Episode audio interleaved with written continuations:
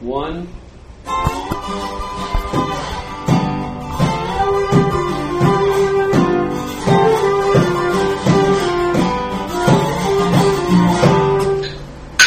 Big Fly! That's right, it's time for Big Fly Radio Hour, ladies and gentlemen, from the Bergino Baseball Clubhouse in Greenwich Village, New York City. I'm your host, Chris Lutkin, and we want to thank Jay Goldberg, the clubhouse manager, for letting us be here and show us and tell you our first stories. Let's give him a hand. Thank you, ladies and gentlemen. You should come down here and check out the store. It's a beautiful place with amazing baseball gifts and art. Hey, our first guest, ladies and gentlemen, please welcome to the mic our old friend Rafael Badaliaca. Raf, come on up here. Thanks for being here. Raphael is the author of a book called The Yogi Poems and Other Celebrations of Local Baseball. And he's going to read a few pieces from it for us. Here we go, Raf, take it away. According to Bartlett's quotations, he is very likely the most quoted living person in America, possibly in the world. But let's not forget that he also holds three MVPs. Bartlett's only MVP. Shakespeare shaped the language. Some say he invented it. Wilde and Shaw spun expressions of unrelenting wit. Whitman taught the mother tongue how to sing for us. Yeats scaled the beauty of her lonely peaks. Joyce uncovered something new, and so did Eliot. But unlike Yogi, none of them could hit.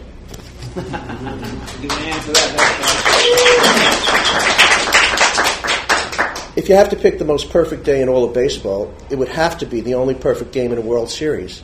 And if you have to pick the most celebrated photo in all of baseball, it would have to be Yogi jumping into the arms of Don Larsen, which is why I chose it for the cover of my book. Perfect. There is nothing as perfect as nothing. Not since the Babylonian invented it had nine instances of zero been put to better use. According to all accounts, it was a perfect day for baseball. The dawn of all the universe let go the spinning sphere, and for all eternity, Yogi caught it clear. When the ball bounced off of Carey into McDougald's hands, no one in the crowded stands could grasp the meaning of that play. But in the fifth, when Mantle made a running catch that saved the day, 64,519 suddenly became aware of nothing. Nothing brought them to their feet. Nothing made them gasp. Nothing made them bite their lips. Nothing kept them on the edges of their seats. As they tracked the movements of the ball, they dreamt a single dream of nothing at all. And this dream transformed them into witnesses.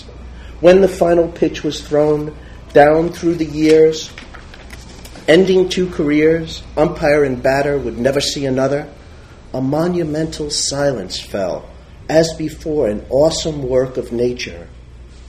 Then Yogi broke the spell. Timeless are the moments when perfection is achieved by imperfect men.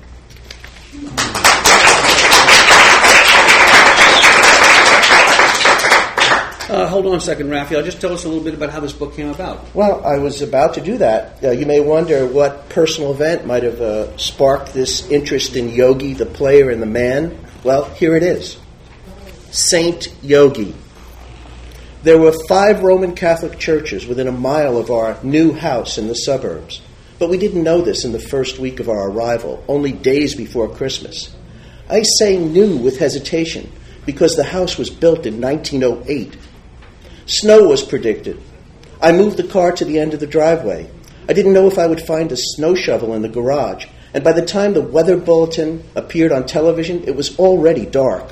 We came from the city and owned nothing as useful as a flashlight. So even if I wanted to search the garage for a shovel, I wouldn't be able to see anything. It did snow the next morning, and it continued to snow for a few days, but lightly, just enough to reinforce the Christmas feeling on Christmas morning, we entered the first church we found. During the Mass, when the priest exhorts the members of the congregation to give each other the sign of peace, I turned around to see our four year old son shaking the hand of Yogi Berra, Hall of Fame catcher, local hero, and source of endless good sense. That's how we chose our parish. All right. Thank you. Thank you. Thank you. Thank you very much. Thank you very much. All right, ladies and gentlemen, we're going to continue with the program, all things baseball here at the Big Fly Radio Hour, and we're going to continue uh, with a uh, another uh, what we would call vintage poem. Uh, we'd like to bring up our friend uh, Brooklyn Brad. Brooklyn Bradshaw is the president of the Flemington Neshanock Baseball Club, and he's historian of the NAVBBL and the VBBA, that's Vintage Baseball Associations. And he's going to do us a rendition of Casey at the bat. If you'd be so kind, sir.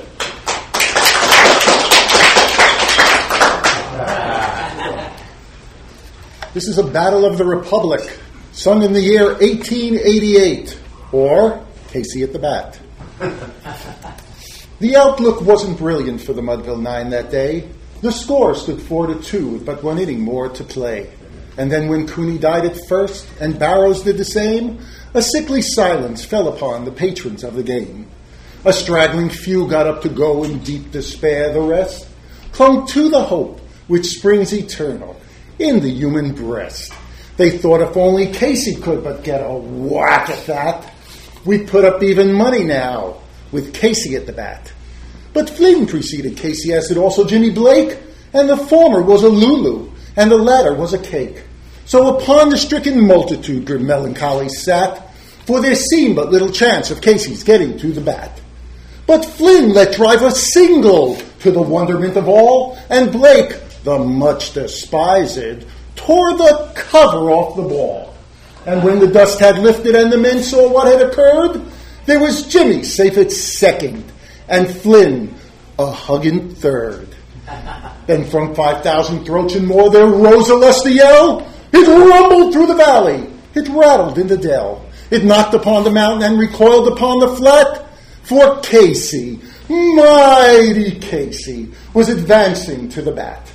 There was ease in Casey's manner as he stepped into his place. There was pride in Casey's bearing and a smile on Casey's face.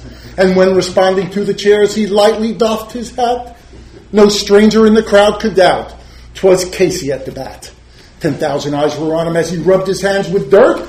Five thousand tongues applauded when he wiped them on his shirt. Then, while the writhing pitcher ground the ball into his hip, defiance gleamed in Casey's eye. A sneer curled Casey's lip. And now the leather covered sphere came hurtling through the air, and Casey stood a watching it in haughty grandeur there. Close by the sturdy batsman, the ball unheeded sped. That ain't my style, said Casey. Strike one, the umpire said. From the benches black with people there went up a muffled roar, like the beating of the storm waves on a stern and distant shore. Kill him! Kill the umpire! shouted someone on the stand, and it's likely they'd have killed him had not Casey raised his hand. With a smile of Christian charity, Ray Casey's visit shone, he stilled the rising tumult. He bade the game go on. He signaled to the pitcher around once more. The spheroid flew, but Casey still ignored it, and the umpire said, "Strike two! Fraud! cried the maddened thousands. And Echo answered, Fraud! But when scornful look from Casey, and the audience was awed. They saw his face grow stern and cold, they saw his muscles strain, and they knew that Casey wouldn't let that ball go by again. The sneer is gone from Casey's lip. His teeth are clenched in hate. He pounds with cruel violence his bat upon the plate. And now the pitcher holds the ball, and now he lets it go, and now the air is shattered by the force of Casey's blow. Oh, somewhere in this favored land the sun is shining bright. The band is playing somewhere, and somewhere hearts are light, and somewhere men are laughing, and somewhere children shout. But there is no joy in Mudville. Mighty Casey has struck out. Oh.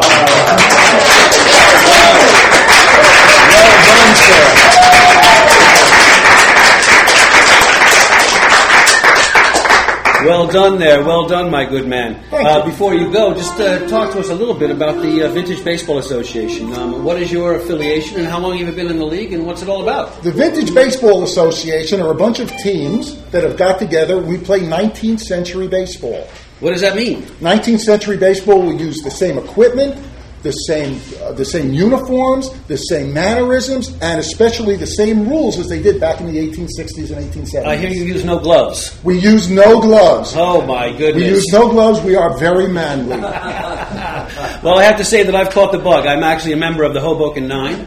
And uh, you can visit our website uh, uh, and our Facebook page. You actually have one too for the Neshanocks. Yes. And is there a website for you? Yes, www.neshanock, N-E-S-H-A-N-O-C-K dot org. All right. Well, our website is going to be listed on the uh, Facebook page uh, and also on the uh, the blog here that will be accompanying the broadcast. we're going to be talking to you a little bit later, Brad, when you sing an old version of "Take Me Out to the Ball Game." Yes, I will. We look forward to that. Thank you so Thanks much. Thanks for being here. Well, we're going to continue today with uh, something that's kind of new, uh, bringing you, uh, again, uh, many, many versions of different baseball stories. Uh, we have now uh, a reading from a screenplay called Bull. Now, Bull is a story of a real player from the dead ball era, Bull Smith. And as a child, Bull Smith's great granddaughter, that happens to be my wife, Heather Smith Lutkin, was never was told to never mention Bull's name in the house. Why? Well, I guess he did something that wasn't appreciated by people. Well, we went to the Hall of Fame because we felt that uh, Bull Smith might have some sort of history that we needed to find out. And in the Hall of Fame, we found a folder that, that told us that Bull Smith was friends of many great ball players, including Hans Wagner. And we wrote a story about it. We're going to do a scene from it right now. We have a couple of players up here that will be reading for us. Come on up here, gentlemen. Uh, this is a scene from Bull Smith. This starts, uh, we're going to set this up. Uh, Bull is about to break into his first uh, major league club, and this is uh, August 1904, the Pirates, Pittsburgh Pirates clubhouse. His bags in hand, Bull walks through the locker room. Honus Wagner, early 30s, dresses by his locker. He notices the fresh faced Bull. Cap's office is through them doors and to your left. Bull starts toward the door. Where'd they buy you from? Boy? Wheeling, sir, West Virginia. Well, now that's a fine town. Me and my brother played down there. Al Wagner taught me everything I know. Manager Fred Clarke appears down the hall. Smith, that you, kid? Yes, sir. Well, then get your ass over here. It's nice to meet you, Mr. Wagner. Call me Hans. Bull shakes Honus' hand. Thank you, Hans. Now we cut to the manager's office. Fred Clarke sits at his desk, reads a report on Bull, who awkwardly stands in front of him. So, do you practice? Law. Do you practice law? Just got my degree, sir. Lawyers don't play baseball. this one does. Ain't you any good at lawyering? I haven't really tried it. I'd rather play ball. Huh. Let's see. Louis Oscar Smith, Bull. Why they call you Bull? I was a halfback at West Virginia. But playing baseball is what I want to do, Mr. Clarke. Everything else, lumber business, I'll give all that up to play ball. Lumber business? You in the lumber business? You got to make ends meet. Only lumber we have here is the bleachers and the bench and the bats. Fred Clarke looks up, shoots a steely look at Bull. Maybe we make you our bat boy. Bull meets his stare. I play center field. Fred looks back down at the report. I can hit. And Bull leans down on Fred's desk. And I can run. Fred looks up at Bull. Well, son, I'd love to see it. So we cut to the Exposition Baseball Park, Pittsburgh, 1904, Bull's first game. This young Bull's running hard. He's sliding aggressively into second base. The umpire, Silk O'Connor, makes the call. See? Oh, the crowd goes wild. We see Bull. Bull is diving for a hard hit ball in right field. He scoops it out of the grass, comes up throwing, guns out a runner at third base. Out! The crowd is memorized by the young Bull. And there we are later, and now we see Bull standing firm in the batter's box. On the mound is pitcher Cy Young of the Boston Americans. Well, Cy has already pitched two no hitters this year. Here he is. Cy winds up, throws a high fastball. Mmm, Bull shoots a disapproval look at Silk O'Connor there. Welcome to the big leagues, Bull. Oh, well, looks like Bull's not quite ready for the next pitch. Cy throws another high fastball. Ooh, Bull steps out of the batter's box. He's glaring at Silk. Oh, looks like Bull's determined to get a hit. He's going to step into the batter's box. He's digging his feet in. He takes a practice swing. There he is, Cy's winding up. It's a fastball down the middle. Bull crushes it in the left field corner. He's flying around the bases like a bat out of hell. He slides into the third base. Hit first. The fans are going wild. The crowd is washing himself off. He's tipping his cap. What a showman! Bull, bull, bull, bull, Tarnation. Fred Clarke and Honus Wagner watching amazement from the crowd. Ah. The, the dugout, the crowd chants. Tarnation. Incredible. He's a good player, Hans, but he's too damn smart for his own good. Oh, it looks like Fred is giving a, a, a skeptical look to Bull. Well, what a Bull story. We'll be back after this message, and we are out. Music up. Thank you, ladies and gentlemen. A scene from Bull. wow. All right, ladies and gentlemen, thank you so much. Come on in, sir. Thank you so much. Thank you, ladies and gentlemen. Um, as you've noticed, we have some live music in the house, and that is our house band, Lefty. Let's give them a hand for being here. Uh, Lefty is uh, Lefty is a uh, uh, Todd Montgomery with guitar and vocals. We have Todd Grapes on guitar, harmonic, and percussion. Dave Bergman flute, and Bridget Hayes is our percussion vocalist. Right now, they're going to do a song that's uh, basically a, a- an original song written by uh, Lefty's uh, Todd Montgomery, and it's in honor of uh, Morty Gilbert.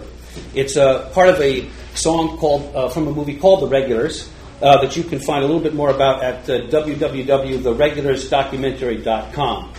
Uh, right now, we're going to play the song and then we'll talk a little bit about it. Are you ready? Hit it, ladies and gentlemen.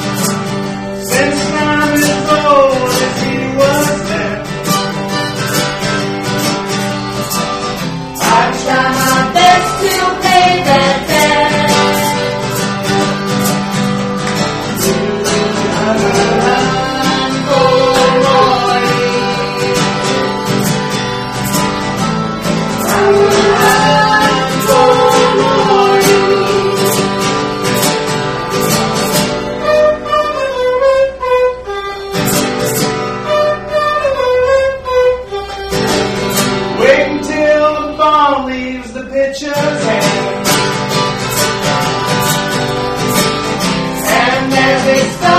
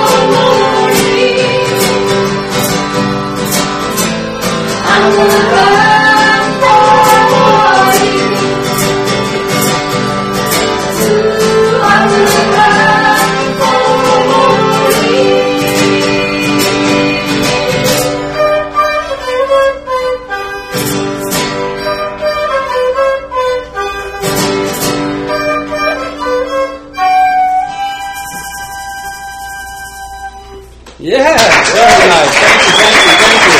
Hey, Josh, you come over here for a? I just want to bring Todd Montgomery up here for a second. Come on over here for me, sir, and, just tell me a little bit about the inspiration of that film. With some uh, song, some of us know Morty, and some of us don't. Describe him for us, if you will. Yeah, there's a guy, Morty Gilbert. Uh, he literally has been playing. Uh, uh, on the Heckscher Fields in Central Park since 1945 when he was 14 years old. And he still has the permit on Field 2 that he's had for uh, 40 years or so. We've all played for him, and literally, like the song says, when I was a kid, I he let me play. I had to catch because it was considered the safest position back then. No mask, no like that. Like the safest place to put a kid. And I got I got slid into. You know, it was a tight, you know, toughened me up. But now he he doesn't pitch anymore, but he bats in every game. And he just he swings the bat, and somebody stands behind him, and as soon as he hits it, you run.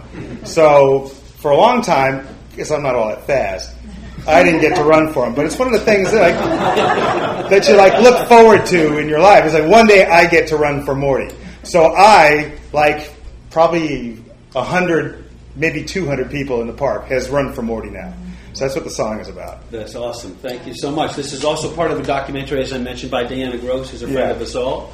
Um, she'll be listening to this podcast, and I know that she's interested in uh, uh, just uh, the, the the idea of the web of the game that uh, Morty always uh, exemplified. Yeah, he always, it's always a cool game. We always play as friends. If we have arguments, they're like three seconds long, and it's like you know. and forgotten. It's a Yeah. beautiful thing. If anybody ever wants to come down and play, I think it's an open game and going on for 100 years. It'll go on for 100 more. If that's correct. Yes. All right. Thank you, Todd. Thank, Thank you, you Lefty. Thank you so much.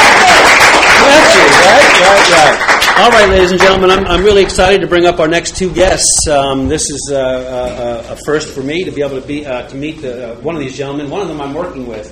Um, as you guys come on up, I'll introduce you to. Um, first of all, uh, I want to introduce you to our friend Jack Mulcahy. Jack also just read a scene from Bull, but Jack is the epitome of the working New York actor with over 80 stage and screen and television credits. He starred in a, a wide array of feature films from the award winning and critically acclaimed Brothers McMullen all the way to the box office uh, smash of Porky's, which we all remember. Uh, right now, Jack has several films set to release, uh, including Stuck in the Middle and Reunion 108, which is uh, a baseball comedy that's certain to ruffle the feathers of baseball's establishment. And with that, we're very, very happy to bring up to the stage Mr. Billy Sample. Mr. Let's Mr. Sample is a former baseball, a professional baseball player who played in the major leagues, primarily as an outfielder with our lovely and wonderful Yankees, who we all love. But he was also with the uh, Texas Rangers and Atlanta Braves. And he's also an actor and a screenwriter. And his new movie, Reunion 108, based on many of his own experiences in, the base, in baseball, uh, comical and otherwise, uh, will actually have his first showing at the Yogi Berra Museum in Mont- Montclair, New Jersey on April 8th. So please check that out. Go to reunion108.com. Check out the Facebook page also. And make reservations to go see this film at the Yogi Museum in New Jersey. It's a great venue and it's a wonderful place to see the film. And I think I might be able to get there myself. Right now, I'm going to ask Jack to uh, take over my spot and be a host and ask Mr. Sample some questions about their movie making. If you'd be so kind, Jack, please. Thank you, Chris. A wonderful hand for Chris, please. And for Jay Goldberg for this wonderful place Bergino Baseball Club. Well, Billy and I, we spent uh, an awful lot of time together shooting this film. I had uh, an amazing time. So, just to get the ball rolling, what was the uh, what was the inspiration for writing it? Well, I have some writing background. I've had articles published in Sports Illustrated and the New York Times and uh, the National Sports Daily, if anybody remembers that, and Baseball Weekly. So I, I, I like the the avenue of uh, of writing. Uh, that expression I really enjoy. I tell one of my friends, Paul Hagen, who's going in this year in the Baseball Hall of Fame as a writer, the J.G. Taylor Spink Award winner, uh, that I ascribe to be a scribe. So I don't know if that's quite right, but it's close enough. So I, I, I wrote it based on a lot of the things I had seen. I thought it'd be interesting. Uh, it gives people a sort of a fly on the wall feeling in the clubhouse, and as you know, half the film takes place in the clubhouse. Probably calling it a baseball film is a little misleading. It's a it's a film. It's a comedy. It's a edgy satirical comedy with a baseball backdrop. Is probably the best way to put it. And uh, I'm very fortunate to have some talented actors as yourself in it. Uh, it's great because the audition part was just we, we auditioned about 215 actors here uh, for roughly about oh, 75 parts. Did a little auditioning in Virginia, where I grew up in my hometown of, of Salem, Virginia, and um, but you just have great actors here, just looking to work. It's just I mean, working actors. Who work for cheap. Working actors, yeah. But one of the things that was really difficult, and I was on a baseball film a while ago, Joe Torre Curveballs Along the Way, it was a Showtime film. And it's so hard to get actors who can replicate baseball players. Probably because throwing a baseball is so specific to, to that sport. You have to rotate the shoulder, you have to get on top, you have to throw, or else you're going to throw down from the side. And if you if you can't do that, then it doesn't. You're not selling the part that somebody's a pitcher or somebody's a third baseman. And I was lucky to have you, who really know what you're doing, uh, James Bristow, uh, Tavis O'Keefe. Um, Justin Justin Grace.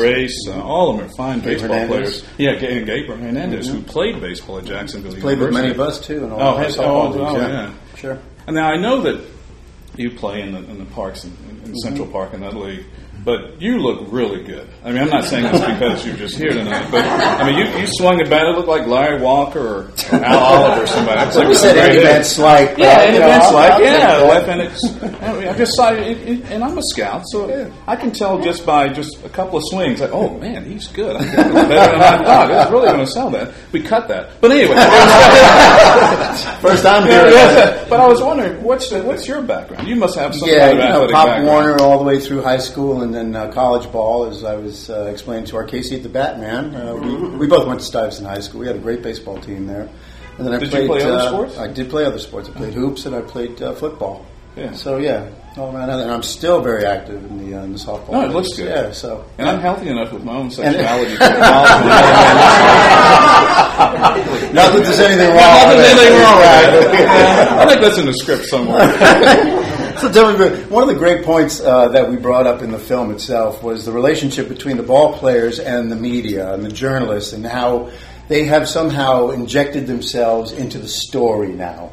And you know, back in the fifties and sixties, when you know salaries were on par, they kind of palled around with the ball players, Right, right. and they kind of covered up for them, you know, and, Right. and, and covered up their peccadillos. I, I nowadays, sports writers' drinks. yeah, yes. nowadays it's so disjointed the, the amount of money that the players make that the reporters would like to make themselves part of the story, and we we show that very very well in the in the film. Did you ever have any experiences with that? I, I'm part of a group called the Rookie Career, excuse me, Rookie Career Development Program, which is an orientation program for younger players. I was there for 15 years because we were trying to keep these kids from making all the mistakes that, that I made, and uh, so I, I stayed relevant. But one of the things I tell my group, individual group, is that if you go through 10 years playing in the major leagues and only get burned seven or eight times, you're lucky. Because sometimes they're just out To get you. yeah, just out to get you. Or maybe their editor says, "Look, we need to, to ratchet up a story out of this. So go find some dirt." And I've heard people told that just Right. to just to go find some dirt. So it, so you, you have different goals. As as a player, I might want to give you as much truth as I can, but as a journalist, you may be in a situation where you you've got to dig up some. Yeah, because you were on the other coin, on the other side of the coin Yeah. for ESPN, weren't you? Yeah, Did you yeah. ever feel the need that you had to like? No, I got in trouble with the producers because I wouldn't do it. I see. Uh, but that's just me. Yeah. And that's why I keep going from job to job because I, I take a stand somewhere. But uh, that's a good point because, and we do bring that out. In fact, Bill Madden from the Daily News is going to be at the at the screening, so he ought to get a real eyeful because Yeah. it's. Um, we'll we'll just see just how uh, sensitive they are because. Because as, you- Yeah. as you know, we, we had a good scene, and then Jack has. I mean, he has about three or four scenes that are just uh, um, in, that scene. How about the one with the um, where we talk about being a role model? Yes, And- that's, and that's exactly like, what a it is. whole- Yeah, a nice How do you learn all those lines? I don't Well, first of all, I, I, I had a scene leading into that, Yeah. and then you had given a chunk of the part of that monologue to Tai, I mean, to uh, Tadashi, Yeah. who's a Japanese player, and you know we we filmed part of this thing, and his Japanese accent was so thick that at, at one point the director says, "Jack, could you take over this monologue?" And I was like, oh, going, "Well, it's the end of the day. We're been shooting for twelve hours." I said, "I will do it first thing in the morning. we'll let the pro want." do it. We'll let the pro do it. And you know, and I took it over, and it actually matched. When you see the film, you'll see how it matches because I really get into their asses, you know, about what they've been trying to pull, and then the monologue just sets it off to the point where you know I say like, "You would love the Pope because he has a great arm in right field." I was wondering, are you Catholic? I am Catholic. Okay, yeah. and I, because it wasn't written, and I let everybody ad lib as much as they, they Yeah. could, uh, and Which was but great. It was like the minister, and you, you took it, and I thought, well, maybe he is Catholic, but you, you took it, and I wonder if you had internalized that a little bit. Well, I'm as lapsed as they get in terms of being Catholic. So, but there's there's another thing in the film that we really touched on, and that was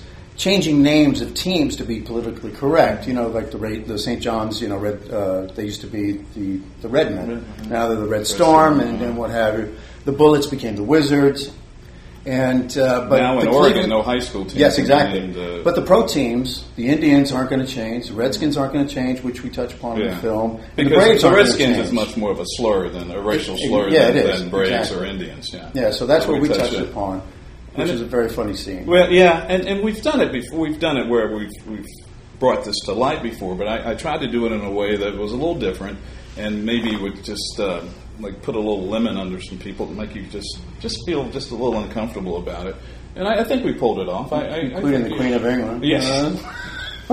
I love putting music under that. Oh. under that you didn't God save the. Queen, God save the Queen. And we, yeah, we, So I have played a queen on film. So but let me go back to you again because uh, you've had such an interesting career, and when I tell somebody, okay, we had Jack Mulcahy, and, and and they'll immediately go to Brothers McMullen. Mhm. I, I almost feel as though you're a, like a cult figure, or you have a cult following. Maybe that's the best way of putting it. And not only that, but but, but when you played Charlotte's brother and, and Sex in the City, and, Yeah. and before that in Porky's, it's, yeah, it is what it is. Well, well, if you know, if a woman asks me what have you been in that I might see, I will say Sex in the City.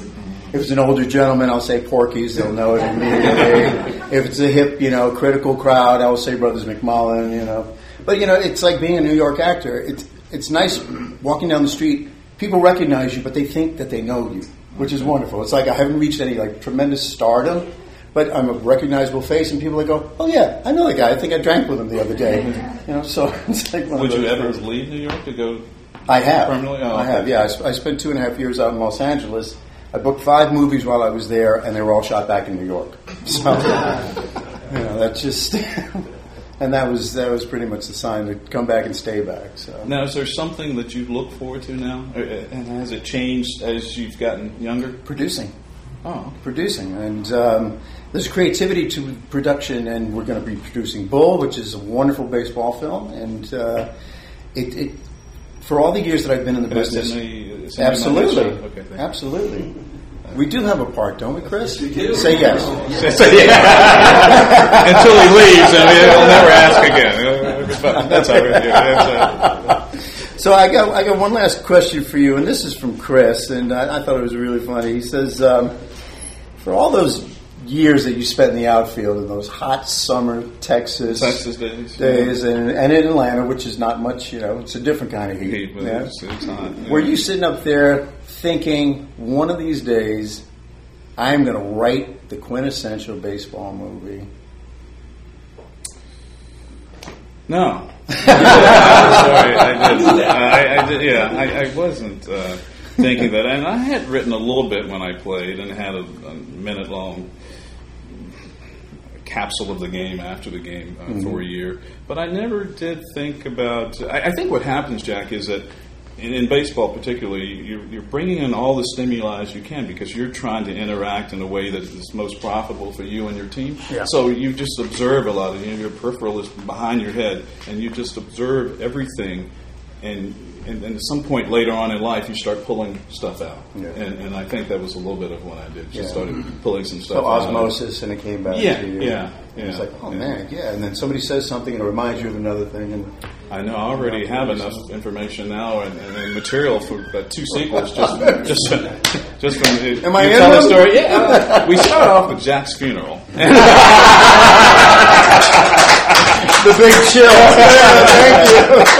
hey guys, we have a little bit of time, a little bit time left. I was wondering, Billy, would you mind if uh, did you have another question? I did have. Please I, go. I have go a first it. and last. Go for okay. it. Okay. Yes. First If hit. anybody has a question, maybe we can ask Billy. He has a few minutes Oh no, I don't know. First hit off of who and where? Jerry Augustine, Milwaukee. Milwaukee. Uh, In Milwaukee. In Milwaukee. Uh-huh. I uh, Rich Donnelly, the AAA coach, uh, told me that I was going up maybe three games left into the AAA season. I said thank you. With the Rangers. With the Rangers. I'm sorry. Thank you. We were in Tucson. So I left Tucson, flew to Phoenix, Phoenix, Chicago, Chicago, Milwaukee. By the time you drive, dragging into the clubhouse you're like this. I walk by and see that I'm in the lineup and I'm, I'm leading off. And I didn't think I was going to play immediately, but mm-hmm. okay, I was just fine. But they had me playing second base, and to this day, I have the second. I have the. I still have this. Let me try to. Yeah, no, no, no. I have the Texas League record for most errors by a second base. yeah, yeah, one game. Yeah, that was only two thirds of the season. Moving back to the outfield after that. Was it a base hit? Uh, a single? It was a single. It was the first. Well, actually, what happened was I was leading off, and I didn't even have an infielder's glove. and I, I, I said, "Does Billy Hunter?" Yeah, yeah. I said, "Does Billy Hunter know that I no longer am an infielder?" and he told me maybe five minutes before the game that they felt that Bump Wills, the, the, the incumbent second baseman, Yeah. Bump's a tremendous player, Yeah, yeah. as a switch hitter, was struggling a little bit from his right side, so they wanted to give him one less at bat. So sure enough, I'm I'm in the batter's box. First pitch, I swing single right center off a diving Sixto Lezcano. How about that for a baseball? Nice. And then I'm first base, and I got this Cheshire Cat eating grin like Oh, this. yeah. I can't stop Yeah, yeah. grin. And here comes Bump the pitch run for me. They over. I, I don't know what I don't know what Bob Uecker thought because he was a broadcaster for the Brewers. He didn't man. What did do? Pull a muscle on his way from home to first? okay, uh, last hit and where? Oh, jeez. Do you know? I don't remember my last. I remember I went 0 for 3 my last game in Houston, but I don't remember what the last. Was that your final hit series? Was. That was my Houston? final series. Yeah, and it, I don't recall. I, It was when you were against Bob. Yeah, against the Braves, and it was uh, against Bob Knepper. But I don't remember. A pre, I remember our first home run. It was against Larry Sorensen, and he gets tired of me telling people Yeah, it was yeah. against him. Yeah. Uh, good pitcher. high sinker. Yeah, Larry had some good years, and. Um, but thank you, thank you for allowing me to reminisce like that. Yeah, yeah, that's really- like, yeah. I'm glad you didn't ask me any other first. I have a, yeah. reminis- a, a question for you, actually, because we had uh, Raphael talking about Yogi, and you played for Yogi uh, with the Yankees. So if you could just Oh, give you're doing, some- little fella. that's that's Um, yeah, that's the best I can do. How you doing, little yeah, fella? how you doing, little fella? Yeah, yeah, taller was than it, you. How Was, doing? it, was, was he everything that we know? Yeah, yeah. Any special story that you uh, remember offhand? Just. Um, well, when he was fired, and you, you sense that things were going around, and, and uh, we were in Chicago, and I guess had already told Billy Martin that he was coming back for whatever tenure it was for Billy, and, and players had a reaction to it. And I remember a trash can went by me somewhere, and some player got real upset about it. And then and Billy hired Willie Horton, and Willie Horton's as strong as an ox. I mean, they disqualified him from an amateur boxing title he won in, in Detroit one time because he was um, too young. And so, he, but I mean, just really good. So they hired uh, Willie Horton as the tranquility coach because they, they, they had to make sure that Don Baylor wouldn't jump on Billy Martin. So about, I mean, allegedly so. That would allegedly. allegedly. Yeah, they're two strong people. Yeah. Uh, listen, uh, again, we have a few more minutes. I was wondering if anyone might have a question for Mr. Sample. Anyone uh, have something that's, uh, that you might be able to ask about the movie? Yes. Can you fix the Mets? Oh, you've got good young pitching. I'm positive with anybody's team. Good young pitching. My goodness. Yeah, you can sort of slant the, you know, the You good young pitching. You have to fix them. Uh, Sandy Alderson has a resume, a track record. You're on your own. Anybody else have another question? You were lucky to win in 1986. I'm sorry. Yes, over here, sir. When you were uh, just coming up, did anybody take you under their wing? Anybody give you a good lesson about?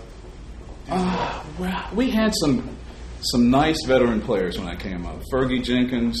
Um, I got Sparky Lau a little bit later when he was traded from the Yankees to the Rangers. Um, Oscar Gamble had him a little bit.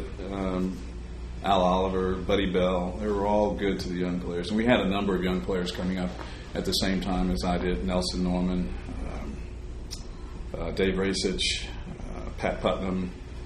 We had a few others that aren't coming to mind right now, but we had some good young players coming up, and it was nice because they didn't have to treat us as well as they did. But everybody's it was like there's there's not rookie on your bat when you're going to the plate, so we're all in it together. Although uh, the media kept calling me rookie, that I thought it was my first name, my first rookie, Billy, rookie Billy, rookie Billy. Well, rookie Billy Sample. Rookie Billy Sandler. Whoa! I thought my middle name Hey, was listen. Uh, yes, we got one more. Hey, so is playing in the stadium really different?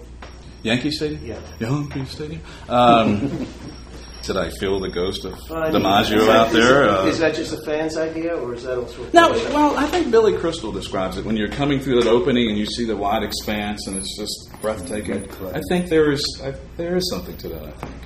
Yeah, I, I I really do.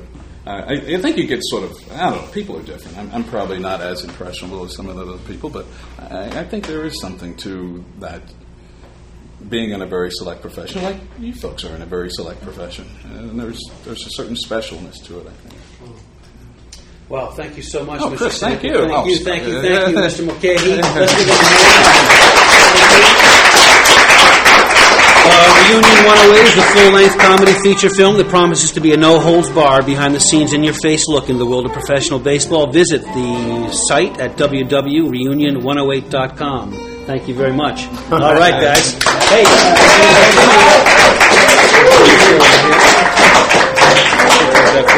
Guys, we're going to continue, and uh, we're going to uh, finish up our uh, our first Big Fly baseball broadcast with our friend uh, Brooklyn Brad. He's going to come on back up here, and he's going to uh, lead us in a rendition of uh, "Take Me Out to the Ball Game," which uh, is actually the 1908 version, which was written by Jack Norworth after seeing a subway ad for the New York Giants.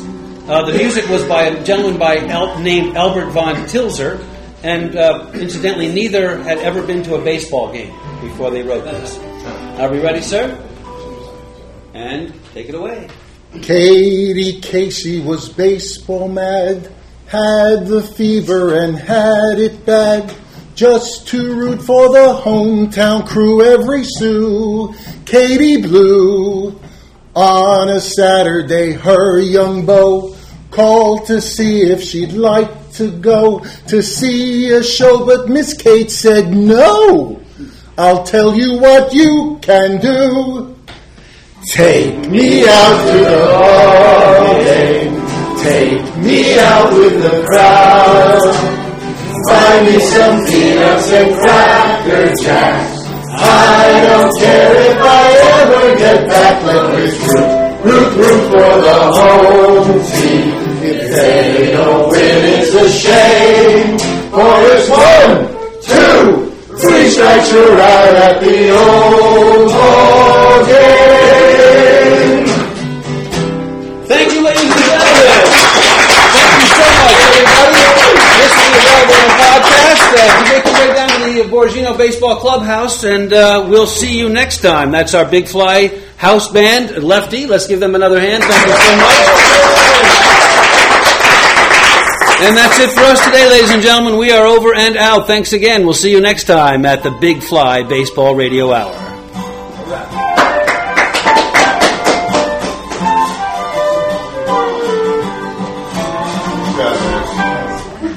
Thank you, ladies and gentlemen. We're out.